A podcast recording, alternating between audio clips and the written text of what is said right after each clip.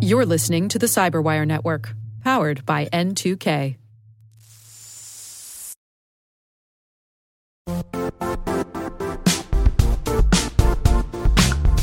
And now, a word from our sponsor, Zscaler, the leader in cloud security. Cyber attackers are using AI in creative ways to compromise users and breach organizations. In a security landscape where you must fight AI with AI, the best AI protection comes from having the best data. Zscaler has extended its zero trust architecture with powerful AI engines that are trained and tuned by 500 trillion daily signals.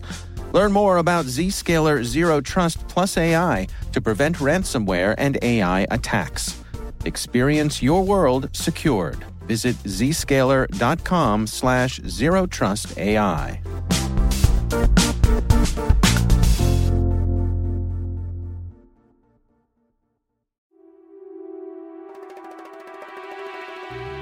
Welcome to Spycast. My name is Dr. Andrew Hammond, historian and curator here at the International Spy Museum in Washington, D.C. Every week, Spycast explores the world of intelligence and espionage by bringing you in depth conversations with spies, spy masters, intelligence officers, and authors. We explore the stories, secrets, tradecraft, and technology of a world that looms beneath the surface of everyday life. Welcome to this week's episode of Spycast.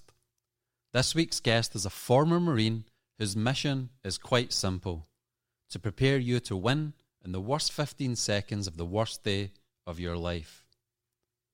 While on his second tour in Afghanistan, Rob Montgomery received a motion detect from a camera back home in a quiet college town in Virginia. What he saw was very concerning indeed. Unidentified men were poised outside his home, one of them with a flashlight that looked like it could be on a handgun. To give you full context, it was 4:30 in the morning and his wife and children were asleep inside. You'll need to listen to hear how the story ends, but it will be well worth your while. Rob was an operations officer in the CIA for 34 years. He served in some of the most austere and dangerous places on our planet. He's a self defense expert and author of Seconds to Live or Die. Rob and I talk about CIA training, situational awareness, Krav Maga, and whether or not you need a go bag. One of the chapters in the book discusses a go bag. So I guess the first question would be should everybody have a go bag?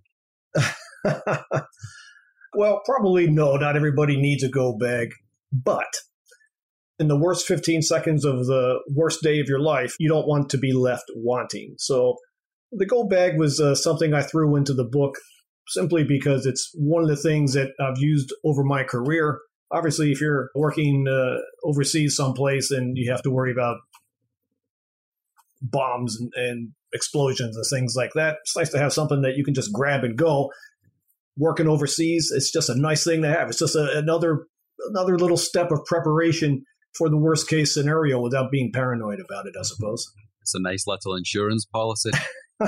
you know, I got to tell you, I wasn't expecting that to be the first question, but it, good on you. I mean, I think our listeners would love to know what you had in your go bag if you can share. Oh, yeah, sure. So I have a go bag in my car as we speak and you tailor it to your environment. So I now live in Virginia and it's a nice, quiet environment. I don't ever hope or intend to have to use that go bag. But in a worst case scenario, maybe you get stuck out in traffic or something unexpected. Every once in a while, we get a tornado or what have you. So the go bag just has a basic medical kit.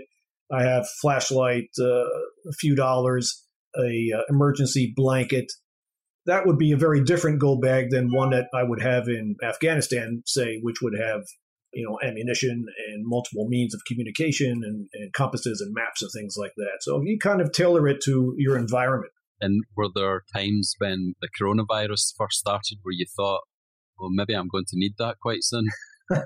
all the food shortages. And- I'll tell you, it was a strange time, wasn't it? I look back uh, this past year and just kind of scratch my head. I don't think maybe it's another intelligence failure. I could never would have imagined that uh, the situation would have worked out the way it did.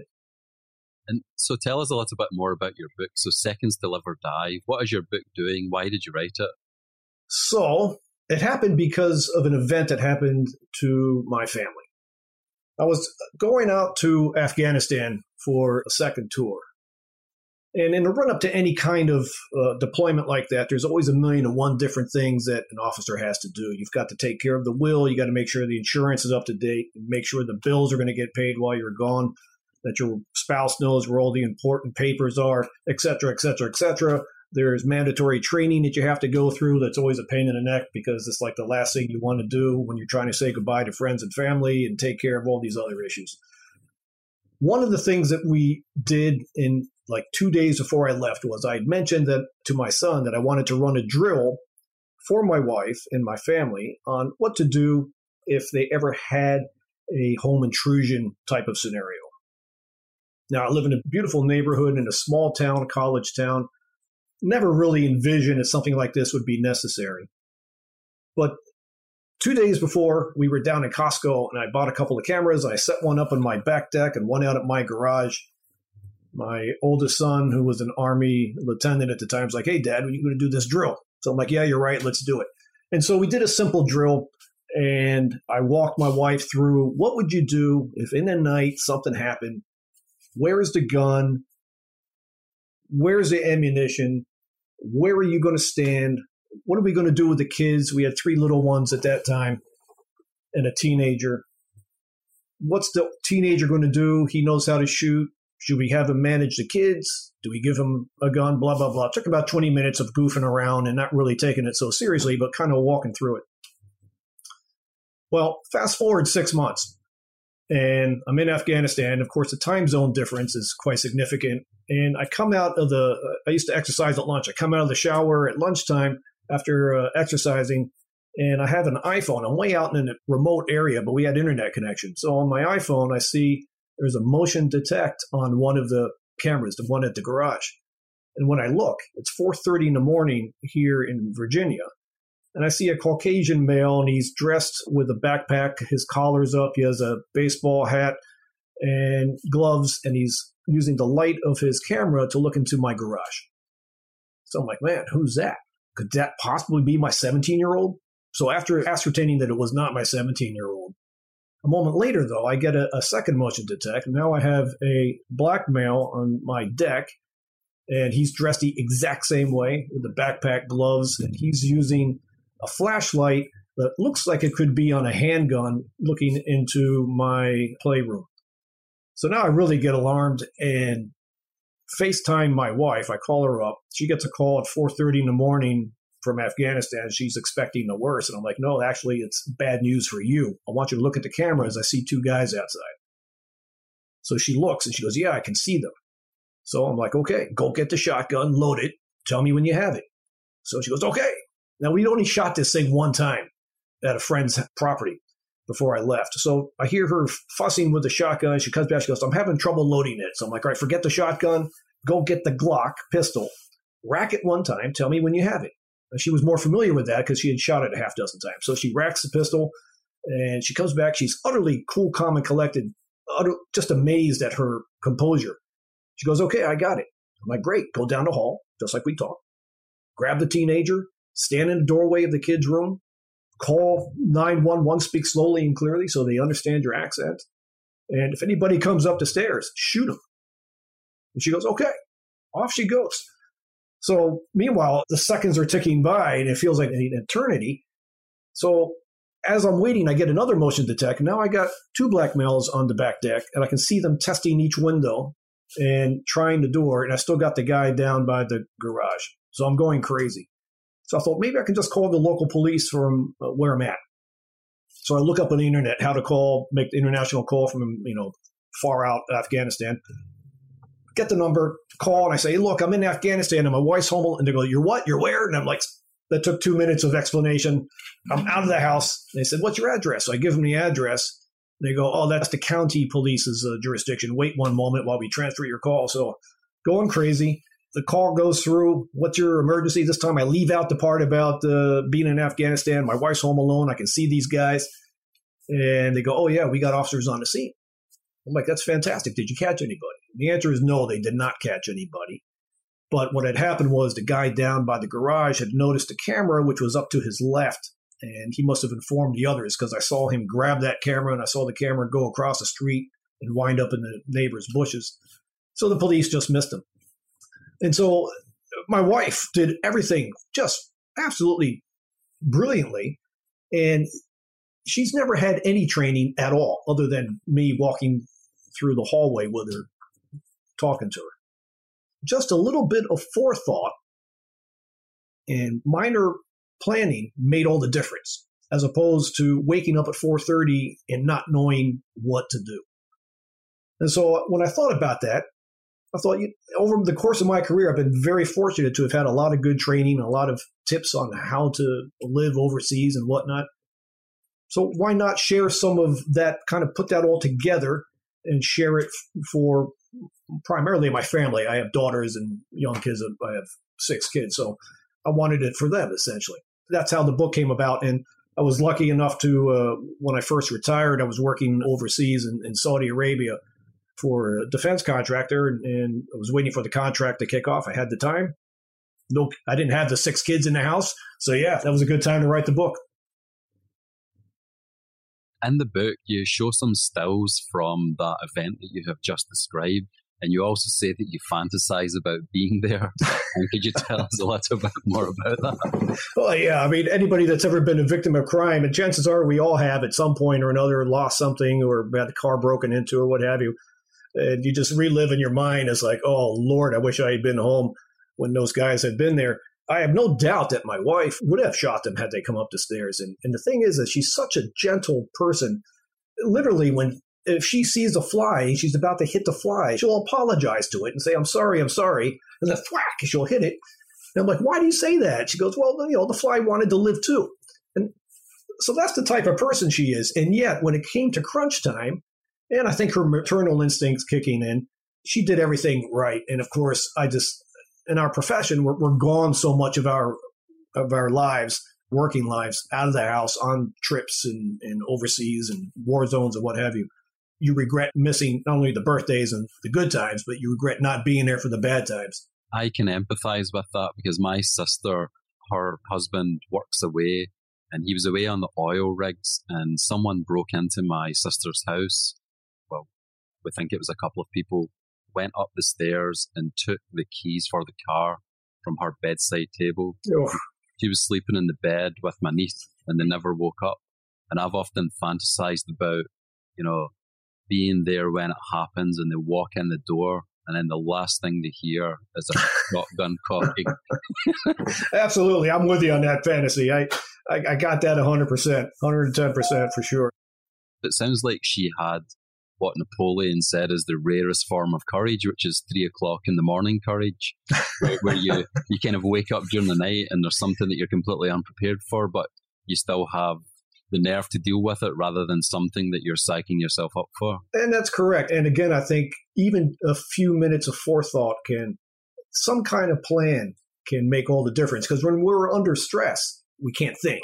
And when fear is knocking on the door, you can't think. When your heart's beating so fast, and if it gets above uh, 200 beats per minute, you can't think at all. That's where the animal mind comes in and people panic, blind panic, and things of, of that nature. So that brings me to uh, part of the discussion in the book was dealing with fear. We've all had the multiple times in our lives.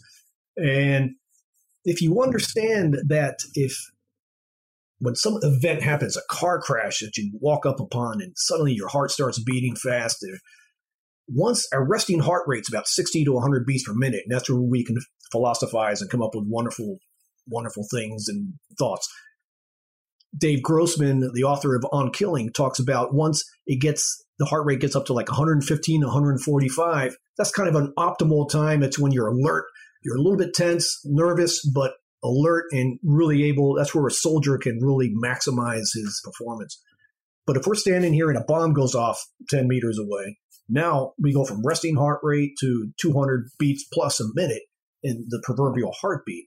And now we can't think. But if you understand those mechanics of the body, then you stand a chance of controlling it or bringing it down. And really, the key there is breathing. And whether we talk about, you name the sport, or martial arts, or yoga, or baseball, basketball, shooting, whatever it is, it's all about breath control. And if you can understand that, okay, I just went from resting heart rate to 200 plus, now I need to just breathe and bring that heart rate down. That'll get you through when we encounter violence. We go through this this matrix in our head where we go through denial. I can't believe this is happening. To decision, what should I do? And then action. Now, that could happen in fractions of a second, or it could happen over hours and you never get to the action, like some of the poor victims of 9 11 who sat in the towers for hours only to not survive. So we want to get through that decision loop as quickly as possible. Being able to understand how our bodies work when fear impacts us to bring the heart rate down to now be able to get to that action is really the key. Obviously, easier said than done, but if you can think about it, then you stand a chance, a greater chance of doing it when it really matters. In the book, you speak a lot about the types of training that you received and the way that the CIA are very effective at giving people situational awareness. And I guess my question was to what extent is this nature and to what extent is this nurture? Could you do some kind of TV transformation where you take a kind of mm-hmm. scaredy cat and make them like have that three o'clock in the morning courage, or is it something people are born with? No, I think so. I think you can work towards that.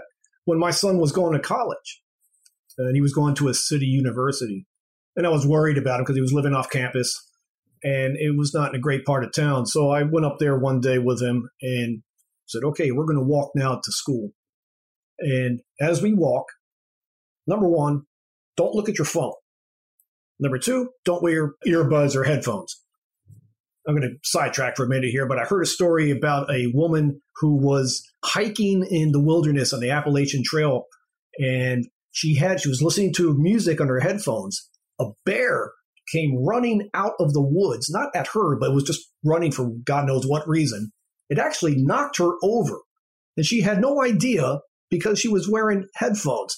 So, how she didn't wind up on the menu that day is a miracle. But so the same thing applies for human beings when we're walking among the most dangerous creatures in the world, other men. Why would you want to deprive yourself of senses like being able to hear, or being able to see because you're focused on the phone. So number one, ditch those things. Number two, as we're walking, I would just point out things to him. Okay, look, you see that alleyway? Makes me a little bit uncomfortable. We're just going to step out closer to the street as we cross it. You see that guy over there? I don't like the way he's standing there. Let's cross the street. Doesn't mean you're any less of a man or you're not macho or whatever. Just means that you're taking a precaution. If he happens to take notice of you and cross the street too, now you've got a couple of split seconds to maybe decide what you need to do. The Gift of Fear is a book that I love, and it goes into that in, in some detail about listening to your instincts. So I think that, yes, it is possible to train people. And the problem is you don't want to be so utterly paranoid that you go down the street, you can't maintain that you go down the street and you're afraid of everything. That's not what I'm advocating. What I am advocating is just paying attention. For a woman, for example, coming to your car. This is where so many women wind up getting attacked as they're getting in and out of their cars. So your vigilance should go up as you're approaching the car. If a man comes up to you and asks you for the time, your antenna should definitely go way up at that point because who doesn't have access to time in this day and age?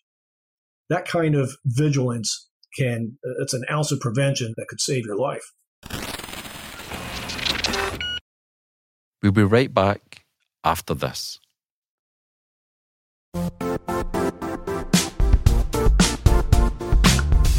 The IT world used to be simpler. You only had to secure and manage environments that you controlled. Then came new technologies and new ways to work. Now, employees, apps, and networks are everywhere. This means poor visibility, security gaps, and added risk.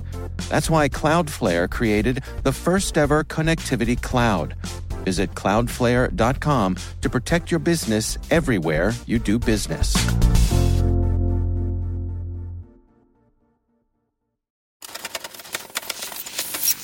Talk to us a little bit more about the notion of 15 seconds? I plagiarized that phrase from a martial arts instructor named Chris Ranck-Buhr.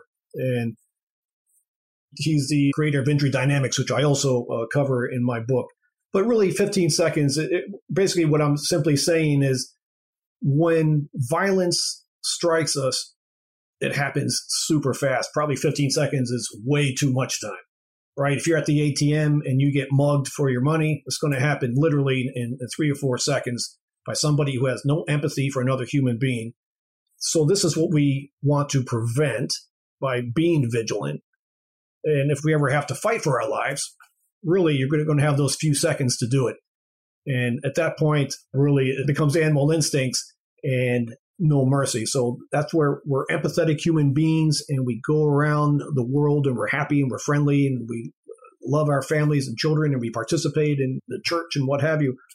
But in those 15 seconds, if you need to, you've got to be able to switch it on so that you can deal with the threat.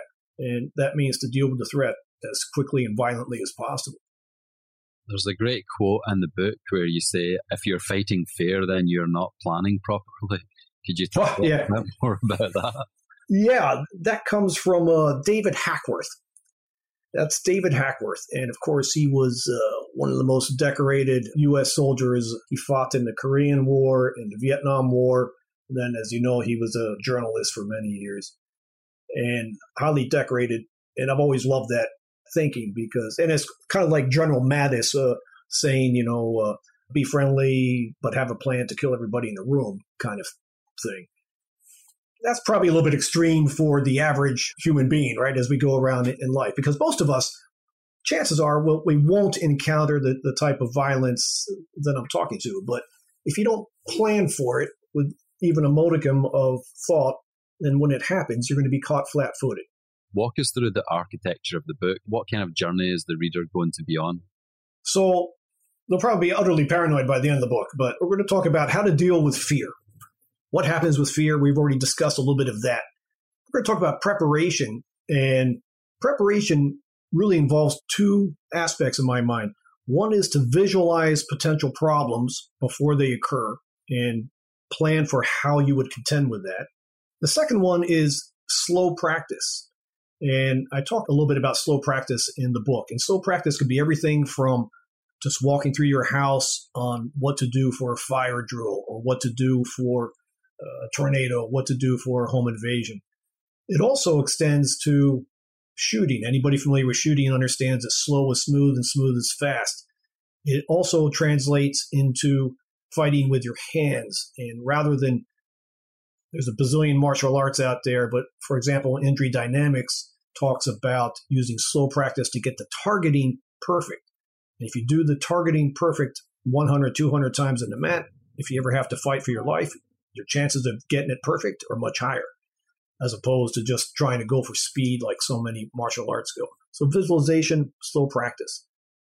I talk about the evil among us.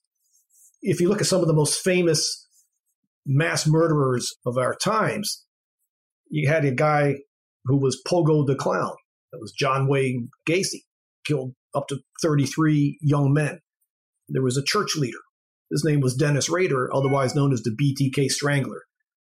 There was a Canadian Air Force colonel, David Williams, who killed two women and did 85 fetish related break ins to steal underwear and bras, and he subsequently photographed himself wearing these things.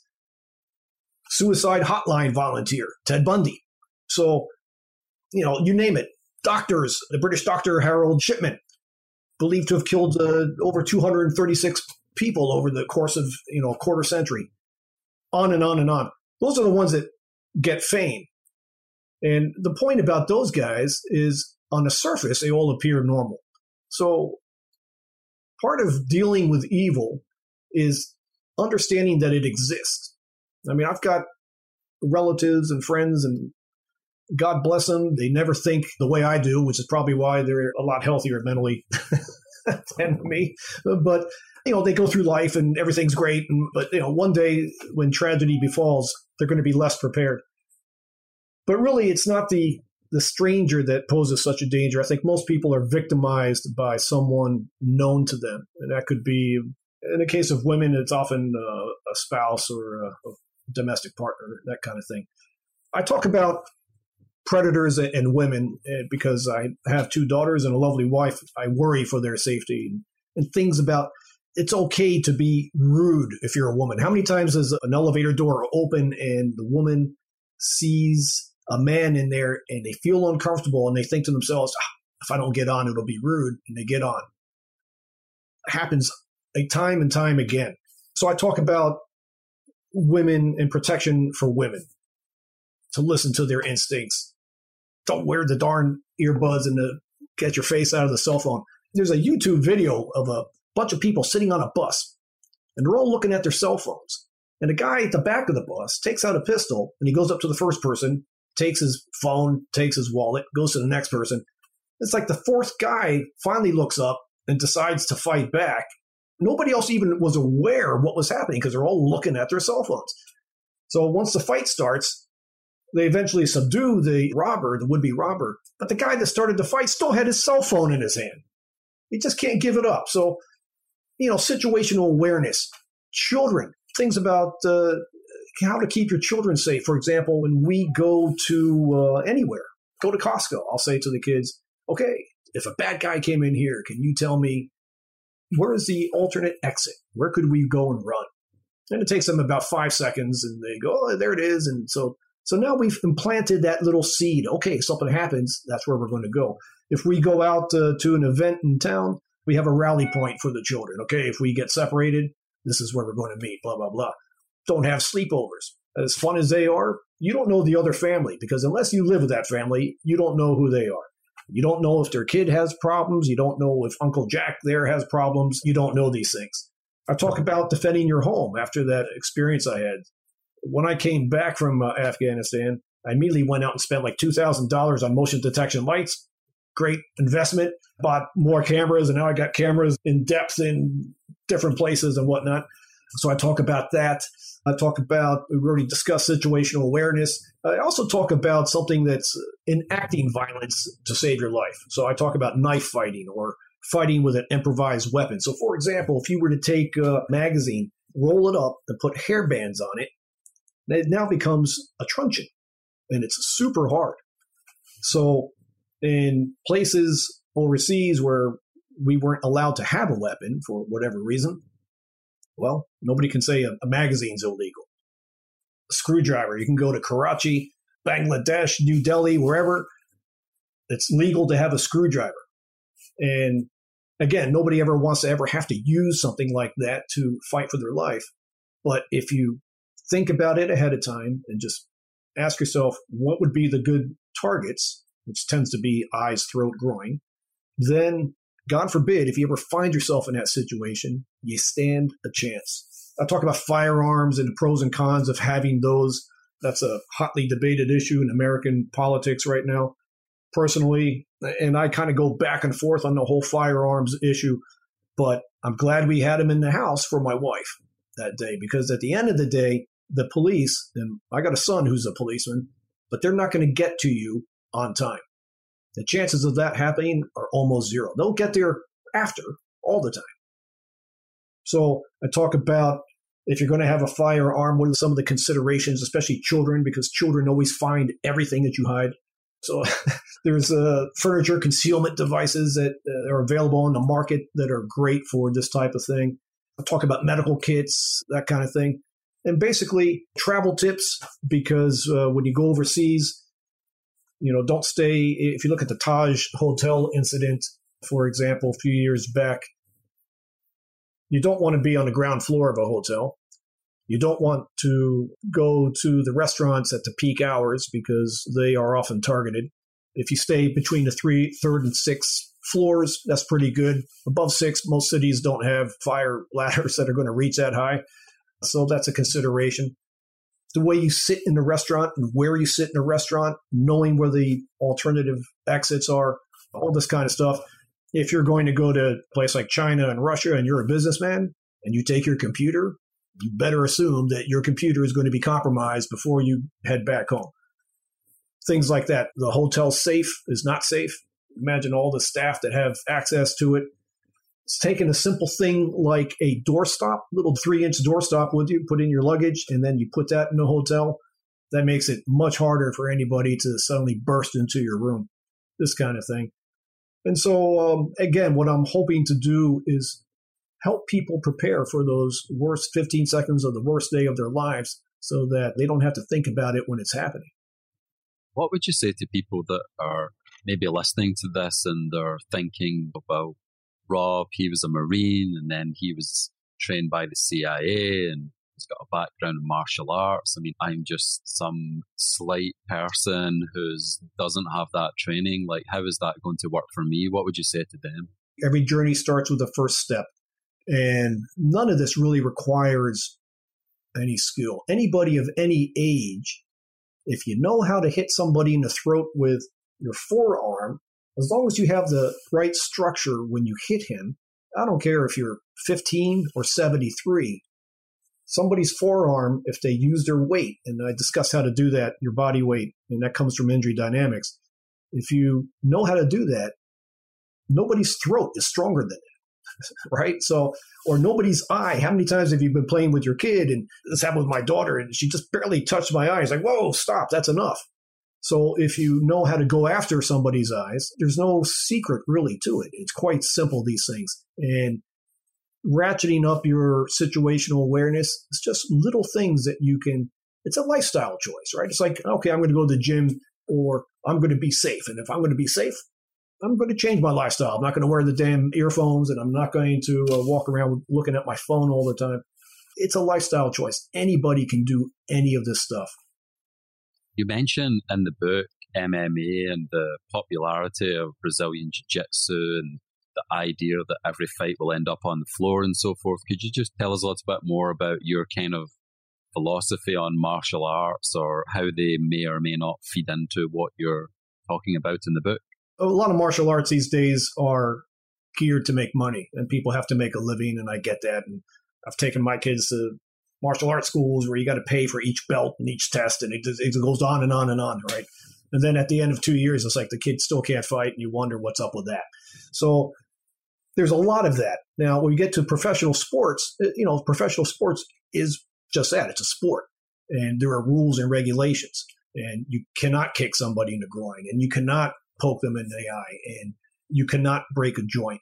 And all those guys are fabulous, fabulous competitors, and they're in superb shape. And I've got nothing but respect for them for what they do. But at the same time, for the average Joe, we don't have the hour upon hours and hours and hours and hours of to devote to training to go compete like they do.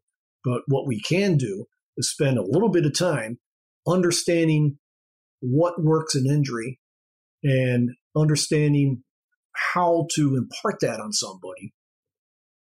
It's kind of like falling into this into water. Maybe you're not such a good swimmer, you can only doggy paddle. And you can get to the side of sputtering, you'll get to the side of the pool or you could be uh, an Olympic swimmer and you fall into the pool and you do the butterfly to get back and you look really cool. Either way, you got back to the side of the pool. And so the average person can learn just enough to really make a difference in those worst 15 seconds. You don't need to spend all the time necessary to go compete in MMA and that kind of thing. If you want to, go for it. God bless you. Is this similar to something like Krav Maga?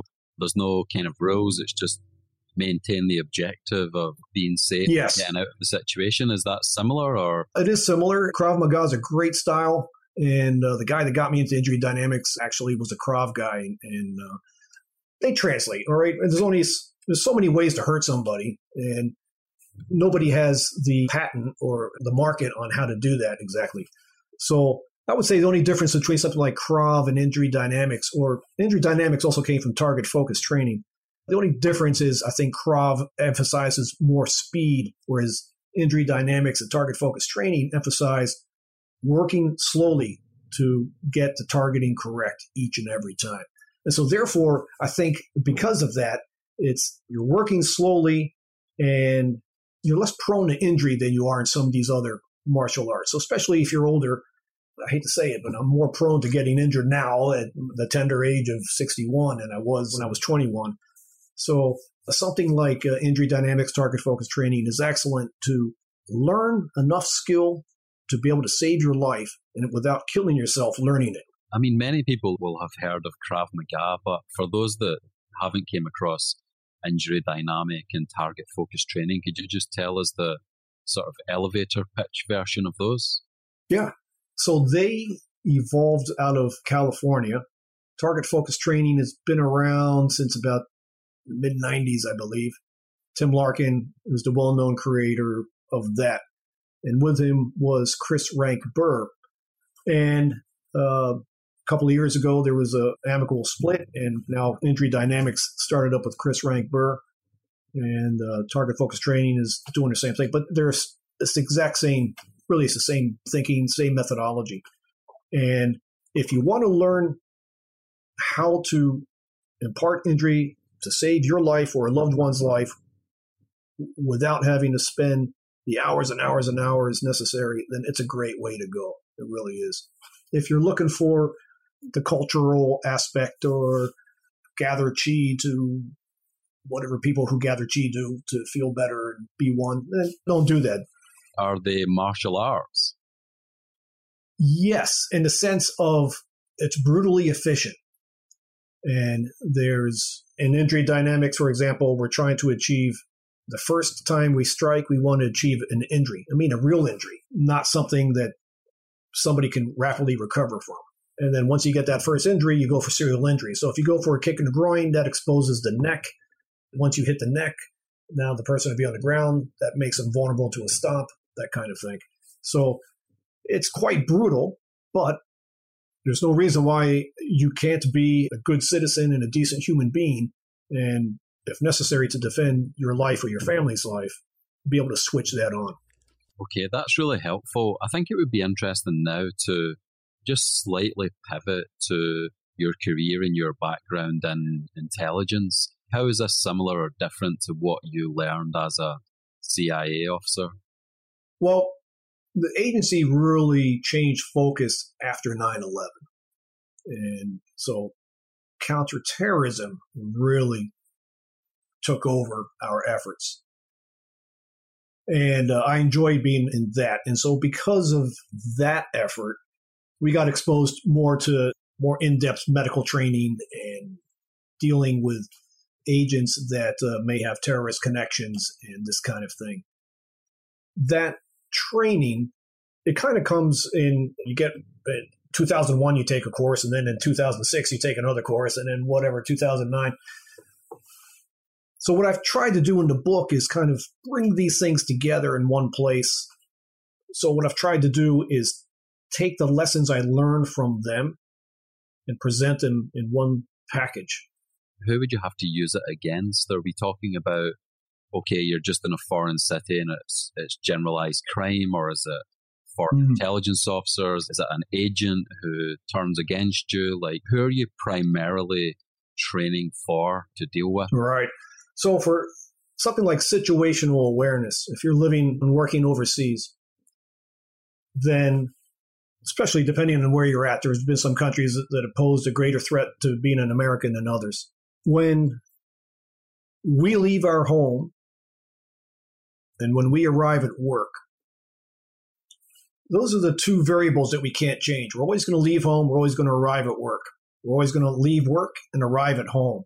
And so situational awareness really comes, it's the most important skill I think agency officers possess because they have to be aware of all kinds of threats. In a place where terrorism could be an issue, the minute I open the door to my house and I step out, now the threat, my antenna is going to go up. But does my car look okay? In some places, I might have to get down on my hands and knees and look under the car, search the car carefully, get in the car, now, because I have to leave from work or from my home to go to work, well, the bad guys know that. And they know that if they can identify where I live and where I work, that's a logical place to try to kill me. So, in a counterterrorism environment, that's where I would be the most vigilant. Now, I can change how I drive to work, I can change the times that I drive to work, but I can't change the work location and I can't change my home. So situational awareness in a counterterrorism context is now you start looking, okay, do I see people standing around that weren't there before? Do they look like they belong? But of course, in some of these countries, if you go to a, some of the third world environments, there's millions of people standing around, and there's so that becomes more, even more critical of a skill. But what looks normal and what doesn't look normal, and that translates also leads into just our civilian lives, which is if I'm going to go to the ATM, what looks normal, what doesn't look normal, and that also translates for my family because they don't get the training, they don't get how to do surveillance detection or anything like that. So I got to teach them the same thing.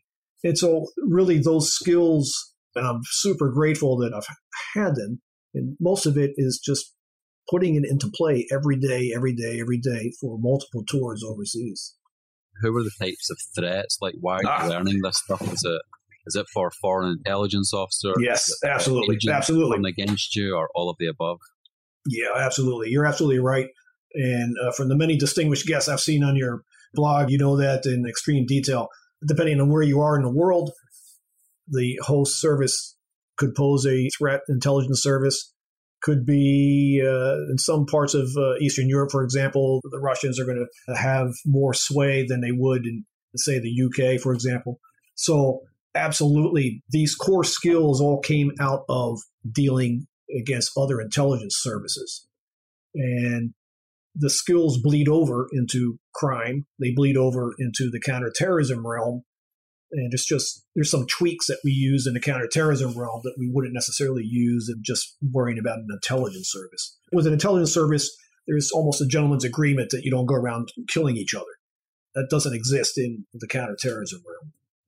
So again, sorry to kind of go again at this point, but if there's a gentleman's agreement between foreign intelligence services that they're not going to kill each other, why do you need to train? Well, ultimately, to protect the people who step up, the foreign nationals who step up and agree to help the U.S. government.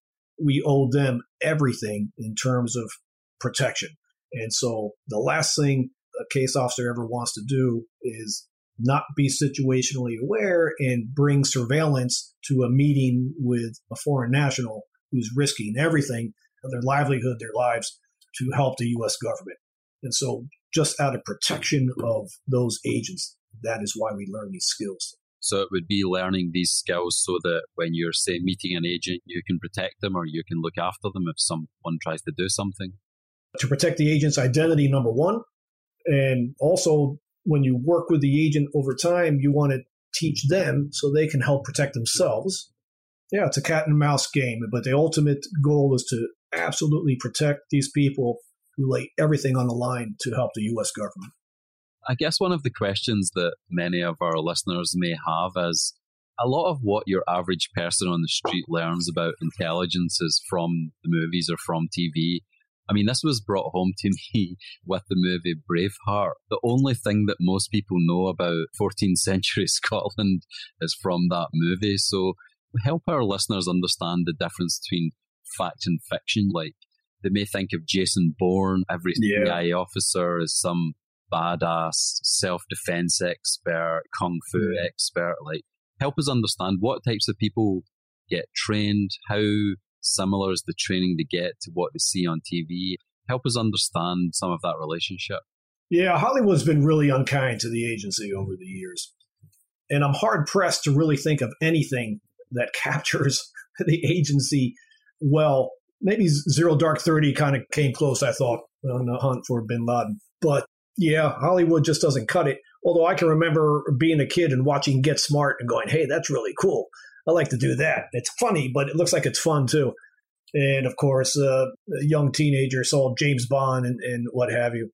Unfortunately, I, I got to say, the agency's really not as glamorous as any of that. I never saw Bond do any accounting, for example, or any writing. He's never had to write up any of his uh, encounters, it seems like.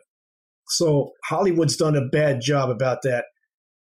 Having said that, I look back at my career and it's amazing that some of the uh, adventures that I experienced and encountered and some of the people I met, the agency's just full of people who really believe in the mission. And even though they get beat up over social issues and beat up in the news and beat up by politicians on both sides of the aisle, the rank and file are just some phenomenal people.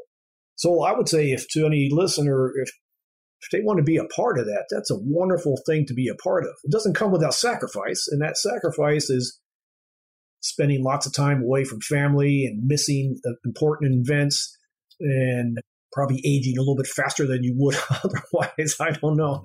But man, it's worth it. Help uh, listeners understand, like with the types of training that you speak about in the book, where we're talking about operations officers, right? Uh, analysts right. don't get this type of training. Right. So, I mean, we've already discussed some of it. It's how to protect an agent and all that goes into all the work and effort and planning and scenario thinking and what ifs that go into protecting the agent. It also involves how to make sure the agent is sincere, right? And that they're not a double or falsifying information and this kind of thing. So there's that whole aspect. And then it's how do we find these rare human beings, these agents who are willing and able to help the American government understand situations. And that I think is certainly a special skill set. And then once you can identify those people and find them, how to talk to them to see if, if they're willing. And sometimes it's a chess game. And it could some people you may finally get to them and they say, Hey, I've been waiting for you. What's took you what took you so long? And, and then others it might take years before they finally feel maybe they found the right person. And you can't discount luck in this business, right? So but you can make your luck by being prepared. And over the years when you were in the CIA, did you ever come across anyone who had a really unique ability to assess someone who could be an agent? So, you know, there's learning something, there's training, but I guess I'm thinking of something similar to what some people said that Rommel had, which was what they called finger Fingerspitzengefühl, like a fingertip feeling. Said he had an uncanny ability to read like the battlefield. Have you came across like operators that had just some kind of uncanny ability to assess threats or to assess agents? Yes, absolutely. It's a skill. And you'll hear it often described as a, a skill akin to courting your spouse. So you meet your spouse, you find out what your spouse, before she's your spouse, what she's interested in. And hopefully that meshes what you are interested in, or this is a doomed relationship. Then you have a courtship and you get to know each other and you establish trust with each other. And by the time you pop the question to your spouse, hey, would you like to get married? You already know the answer.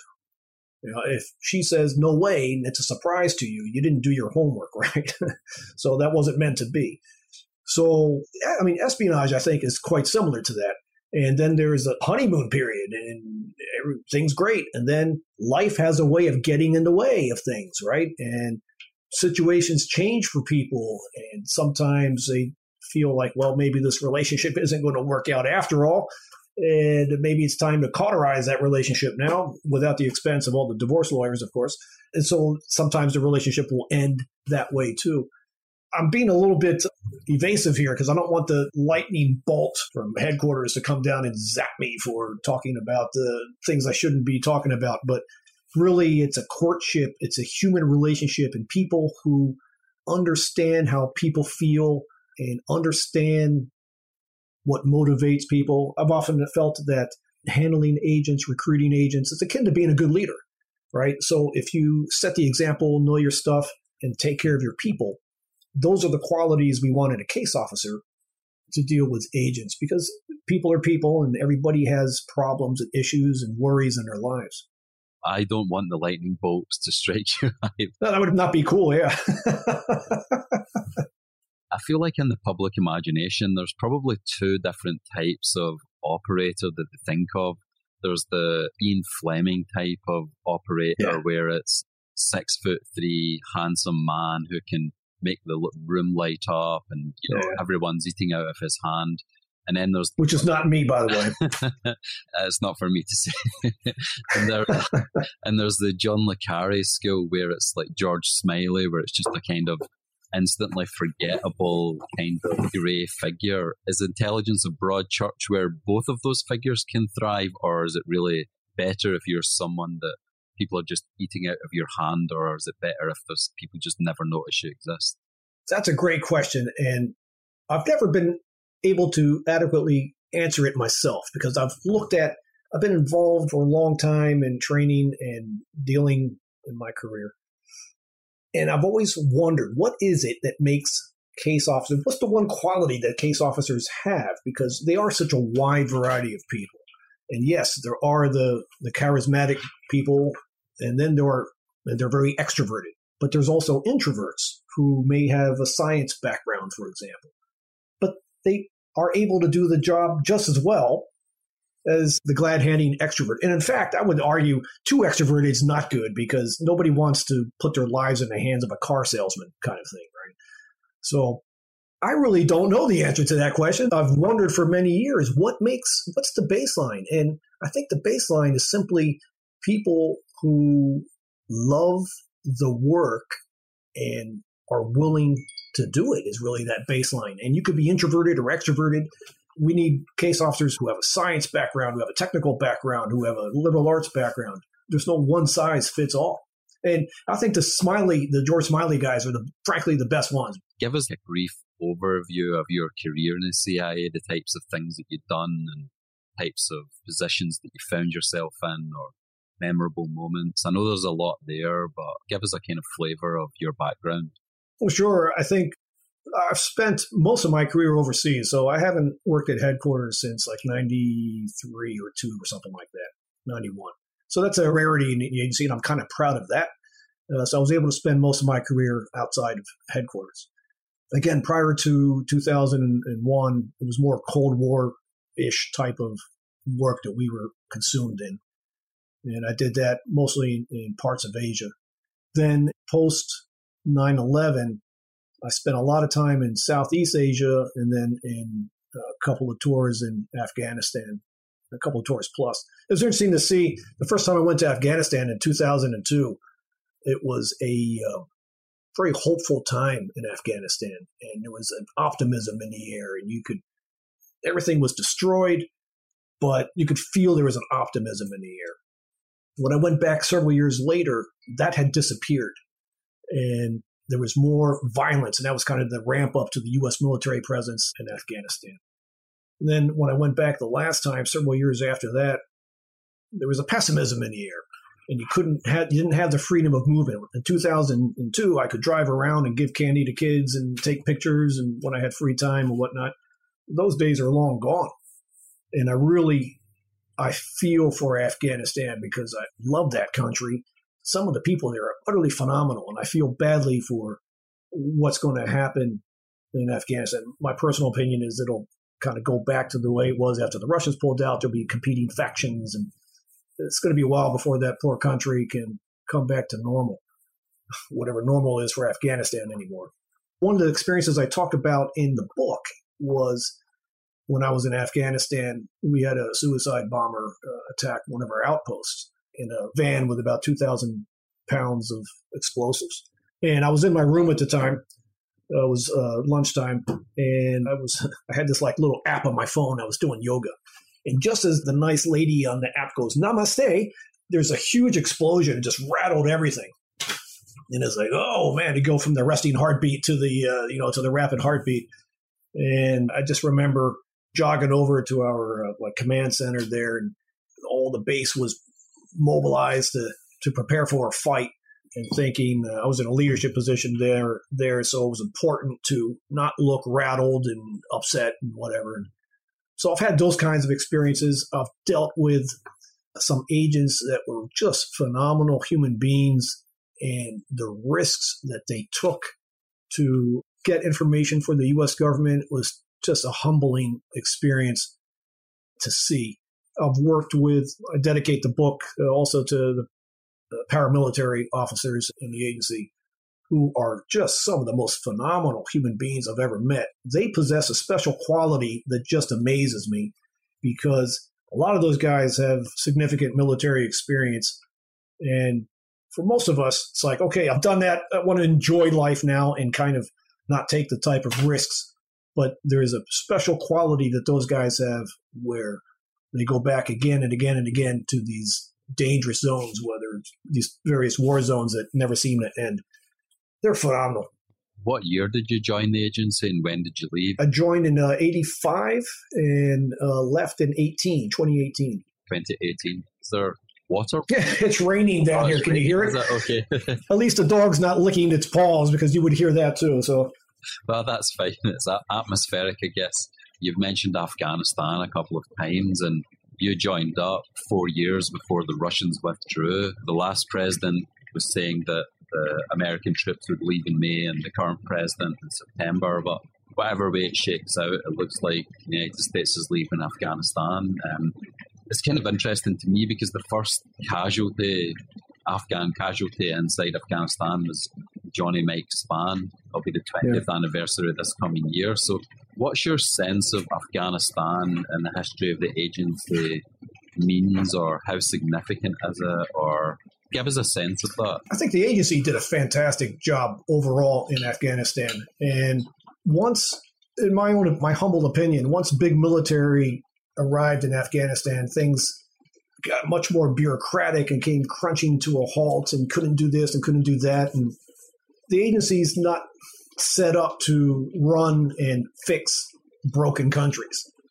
But where the agency had a significant presence things were more stable in those areas. It's too bad we couldn't replicate that on a wider scale. There's a lot going on there that we could speak about. That'll take a bottle of wine there. exactly. It would just be interesting to know a little bit more about what you've done since 2018. What kinds of things have you been up to? What do you do at present? I did some contracting for uh, defense companies. I'm more of a man of leisure now than I was in my career. So I started a little company, for lack of a better term, teaching things like injury dynamics and home protection things like that. It's my hobby and I enjoy doing it. I enjoy when somebody who thought they couldn't do it suddenly realizes, hey, I can do this kind of thing. And that gives me satisfaction. And of course, this past year, I've been homeschooling my six, eight, and 10 year old. So that takes a lot of time too to brainwash those little guys. Is there anything that you think is important to discuss that we haven't managed to touch upon yet? Is there anything that you think, why the hell did you not mention that, Andrew? No, in fact, you're a slide devil because you got me talking about things that I normally wouldn't be talking about. But good on you. There's, again, if anybody's considering an agency career, I mean, go for it. It's a wonderful experience. It's unlike anything else uh, in government. You look back at when you're young, you don't realize that someday you'll be in your 60s. But when you're in your 60s, you look back, and go, man, did that time go by fast? So I feel sorry for people who uh, I've known in my life who grew up in the same town and lived in the same town and will probably pass away in the same town without having experienced all the wonderful things that there are to see in this world. There's just so many wonders and interesting experiences to be had out there. And I'm kind of envious of people who are starting that journey again. It's been quite the journey, huh? Where were you born and raised, Rob? So I was born in Mexico, and my dad was a World War II veteran. And so after the war, he determined that he could live quite nicely on his VA benefit down in Mexico City, where he met my mother. And we lived there for two years, my first two years of life. And then we moved to Pennsylvania and grew up there. And then later we moved to Connecticut as a teenager. Then I joined the Marine Corps and never really looked back at that point. Well, thanks ever so much for taking the time to speak to me today. It's been a pleasure. No, it has been a pleasure. But I got to tell you, I heard one of your guests the other day teasing you about your accent. And I just got to share this one vignette with you. So it made me remember this. So when I was in Helmand province, I think it was a, a battalion of Black Watch arrived. And I went over there one day to liaise with them. And I had this other American with me. And the uh, lieutenant said something to me. And I looked at him. I said, I'm sorry, could you say that one more time, please? And so he repeated it. And I looked at my guy and he looked at me and I'm like, I'm really sorry. Could you just say that one more time, please? and he said it again. And for the life of me, I still don't know to this day what he said. And it was even worse when we were talking on the radio. But that was a fond memory for me, and I really enjoyed my interaction with those guys. And I look forward to getting over to Scotland one of these days.